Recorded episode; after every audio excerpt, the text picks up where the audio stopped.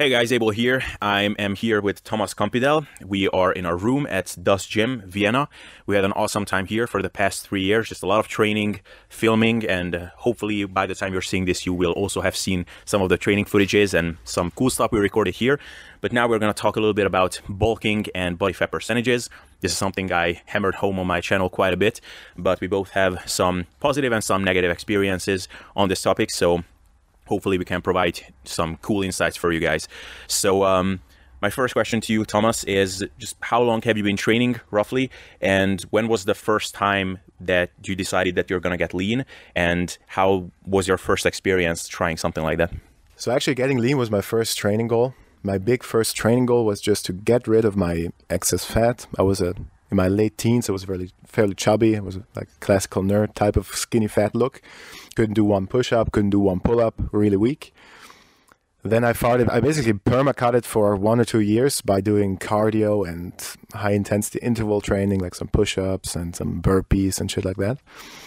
And then I was in a sort of an in-between phase because I wanted to gain, like I was impressed by guys with big arms and wanted to gain a little bit of more, okay, like I want to gain a little bit of muscle mass, like I want to get a little bit bigger in that sense. And from I think 2012 to 2014, I would say, or 15, I was just really afraid like to get fat again and just ate way too little, messed around with training, like always like just ate a bit and then just tried to get leaner again somehow, but there was like no muscle mass to show for it. And then in 2014 or 15, I really decided to commit to, okay, let's just let go and eat and train as hard as I can and see what happens. And that's basically the year or the 2 years where I gained most of my muscle mass. That's also when I got some coaching and focused really on getting stronger. And basically I focused more on performance and not just micromanaging my nutrition. I would say that for me, I got into like actual structured resistance training in the summer of 2013. And I would say that from that period up until the summer of maybe 2015 was spent trying to get six-pack lean, basically. I've never seen even a hint of my abs before. I started to think that that is an unattainable goal. Like I will need to have some sort of magic happen for that to actually happen. Because some of my friends were telling me about seeing their abs, like when they got into training at some random point, they quickly got to the point where they saw their abs. For me, it never happened. So for me, this was this magical thing, this mirage almost that I was chasing. And eventually, through a lot of trial and error, I managed to do it. And then as far as how gaining phases went after that, basically, I would say that up until maybe 2 years ago, my gaining phases were just very short attempts at trying to gain muscle whenever I got sufficiently lean, or at least I thought that that was lean enough to actually start gaining. But then I got into some sort of an overeating, sort of binge eating period, and then I just ballooned up to a much higher body fat percentage really, really quickly, kind of forcing me to start cutting once again. I think by far my biggest mistake was just cutting too much. I mean, honestly, this was a mistake that I was still battling with, like up until like last year. This was one thing that was just so hard for me to let go of, because once I actually figured out what it takes to actually get lean, then it was always the most convenient short-term goal for me to chase, I think. I think because at some point I realized that building muscle is just a lot harder than getting lean, and that's, you know, the biggest improvement in your physique in the short term is going to come from revealing the muscle mass that you have. So it was just really hard for me not to always have that in the forefront of my mind. And for one, I think that made me develop like just an unhealthy relationship with fitness on the whole. Like for me, fitness and becoming a better version of yourself physically just became kind of synonymous with starvation and restriction all the time. So that was one downside, but the other one is just I prevented myself from making the best gains in the beginning of my training journey that I could have. I basically only started making my newbie gains like maybe 2 years ago when I was already in this whole fitness game for like 4 years. Yeah, very similar for me. So I got lean like in 2010, like, and then actually I started somewhat lifting in 2012, but then I started like really following structured and good programs and making gains and eating more in 2015, 14, something like that. And that's where I make the most gains. And before that, I was always afraid of getting fat again and always had that cut mentality in my mind as well. So I said I was following Scooby. He was always saying like, eat super clean, like just don't get fat, you know, it's all just be lean. But obviously, of course, if you have a lot of muscle mass and you really just want to stay lean and maintain that, then yeah, of course. But if you're young and you're active and you have a lot of potential, then yeah, you definitely need to eat a lot of food if you really are working hard in the gym. And so yeah, I found out that I could eat basically almost twice as much as I was eating, and then I started gaining some muscle. And it's not that I got super fat, I got a bit more fat, but it was just, yeah, I had to let go a little bit of that holding on, right? Just accept that, yeah, there's some fat gain, but you gotta eat. Like that's what I said. Like also, it ties to listening to your body, right? If you're just depleted, constantly cutting, nothing's progressing, but you still think you need to cut, then no, it's like your mindset is just wrong. It's just too strict. So maybe let's talk first about how the ideal like fitness year should look like in terms of what should take the majority of time. So obviously it's said a lot that maybe you should spend a lot more time gaining than cutting, simply because you need time to build muscle. It just takes a lot of time.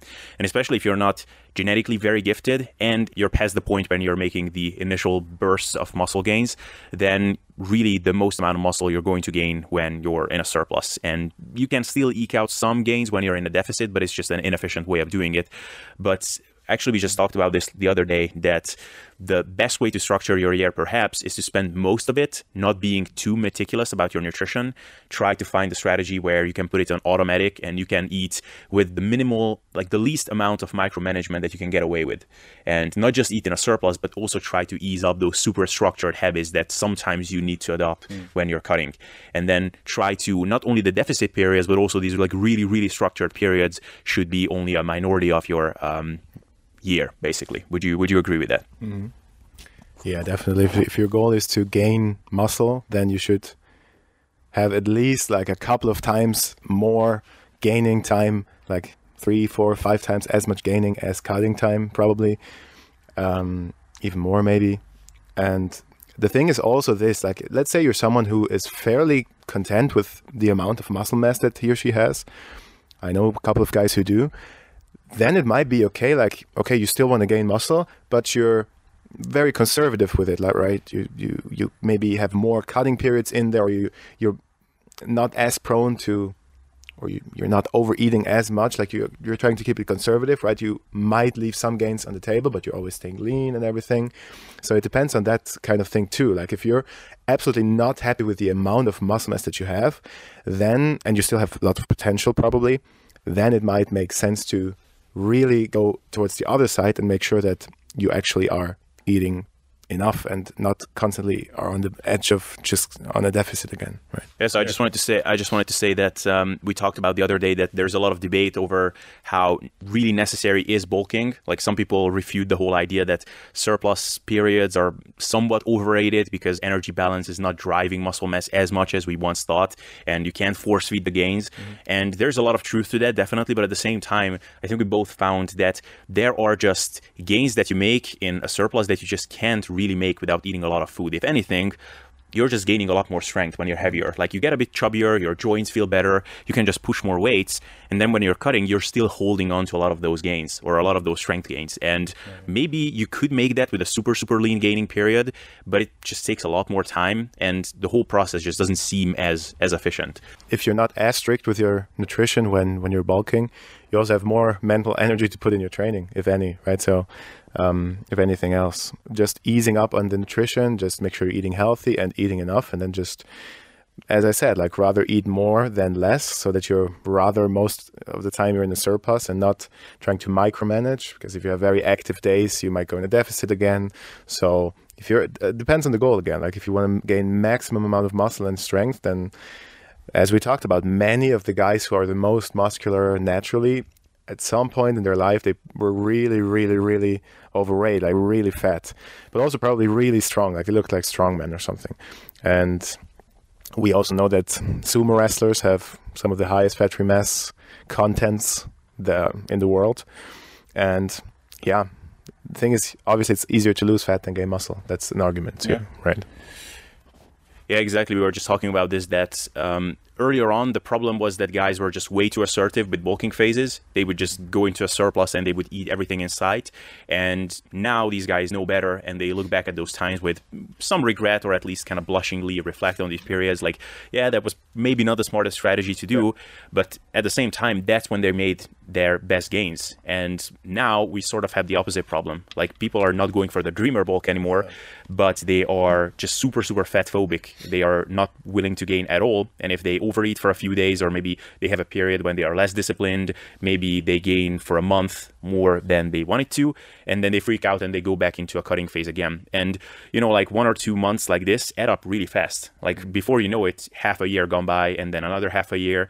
Maybe then all of a sudden you actually want to do a more dedicated cutting phase to get a bit leaner. Then there goes another 2 or 3 months, and you can easily waste years this way. I mean, that's what I did. I never went into this with the intention of, okay, I'm going to permacut, like that's going to be my lifestyle. I always knew, pretty much ever since I discovered the more evidence-based crowd and some of the bodybuilders like Lane Norton, even though I wasn't a bodybuilder, I understood that I need to spend a lot of time gaining if I want to build the most muscle. So I had the right intentions, but I just screwed around too much. And yeah, and all of a sudden I just wasted a lot of years as I look back. So I think it's really easy to fall into that trap.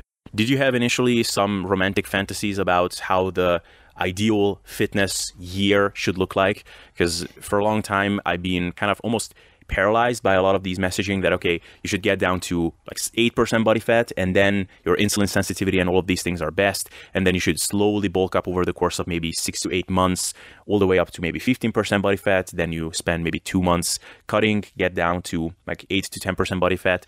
And that is how it should go. And then if you start at like 12% body fat, then you're kind of screwed already, because that's already a suboptimal point in terms of like insulin sensitivity and inflammation and all these things. To me, it was so paralyzing for a long time that honestly, I could have probably spent a lot more time gaining, but this fear that I'm just screwing myself over if I'm doing that actually just stopped me, and I always ended up cutting again. Did you have any of that? Yeah, I had a lot of overthinking in that regard as well. So for me, I was just afraid to get fat again, like not necessarily optimizing my range of like better insulin sensitivity, better testosterone, but just afraid of like getting as chubby again as I was as a teenager. And yeah, having said that, how should you structure your year? It's really hard to say. Like, it depends on, first of all, how okay are you with gaining body fat? How structured do you want to go? How much effort? I think it comes down to just how much effort are you willing to still put into your nutrition while gaining. The more effort you put in, the less fat you're probably gaining. But also the more energy like it will take from you, right? The more mental effort it will take. So in my opinion, it's best spent like, have your habits in place, eat healthy, eat enough if you're really in a gaining phase, and don't mess around with, oh my God, did I overeat? Did I not overeat? Just, you know, have that let go mindset and just focus on, like, it's just often a mindset thing, right? So if you overeat on one day, you could have the mindset, oh nice, I overate a bit, so I have more energy tomorrow for my training. And no problem, right? But if it's like, oh shit, do I need to have a cut day now? And it's like, you're just micromanaging. Like, your mindset is too short-term and too like focused on the wrong things if your goal is to long-term get a better physique. Yeah, let's talk for a second about the whole body fat percentage ranges. So now, luckily, a lot more people are starting to question the whole 15% body fat is the absolute highest that you should ever go. And over that, you just start gaining more and more fat. And ideally, you would start a gaining phase at 8% body fat. That was the thing that I was swearing by maybe 3 years ago, let's say. By now, I don't, but for a long time, it kind of crippled me. What is your experience with that? And what do you now think about the whole body fat percentages question? Yeah, body fat percentages is a big topic. We know, like, scientifically, that the leaner you are up to a point, the better probably your testosterone and some other hormones get. But having said that, like, for example, in my experience, if I get very lean, like 10%, 11%, I think that is fairly lean. I know that many people don't think that's very lean. If I get that lean, I really feel that I get more and more joint problems. So I know many people don't, but I get like weirdly beaten up by like pull-ups. I get joint pain where I never get joint pain when I'm at like 14, 15% body fat. So as a sustainable body fat percentage, I think 14, 15% is really good. And then how far you should go, I think you always have to think of these things like ideal hormonal environments as a continuum, right? So probably it's better to be a bit leaner, but it's not like, okay, 15%, now you're at 16, 17, now you're screwed, right? No, it's probably also a bit an individual thing, like how you store, where you store your body fat. Are you still happy with the way you look? Are you actually performing well? Let's say you're performing really well at 17, 18% body fat and can have productive training for a year there and basically bulk at around this range. That's a lot better than to crap around at 14% or 13%. So what are your thoughts on that? Yeah, actually, first of all, I just want to reflect on what you just said, the end, that 14, 15%. Is a really good place to stay for a lot of people, actually. And it's interesting because now we are both probably at around that mark, like anywhere from 13 to 15% body fat. And we are both guys who have a fair amount of years now under our belt. We have like some genetic strong and weak points. I myself am pretty much dead average genetically. But now I, for example, can see it on myself that at this body fat percentage, I look pretty decent, actually. And I never would have thought earlier in my training journey that I could actually look pretty good at this body fat percentage range, because the more muscle you have, the better you're going to look at that point. And you, I mean, from my perspective, you pretty much look perfect at this point.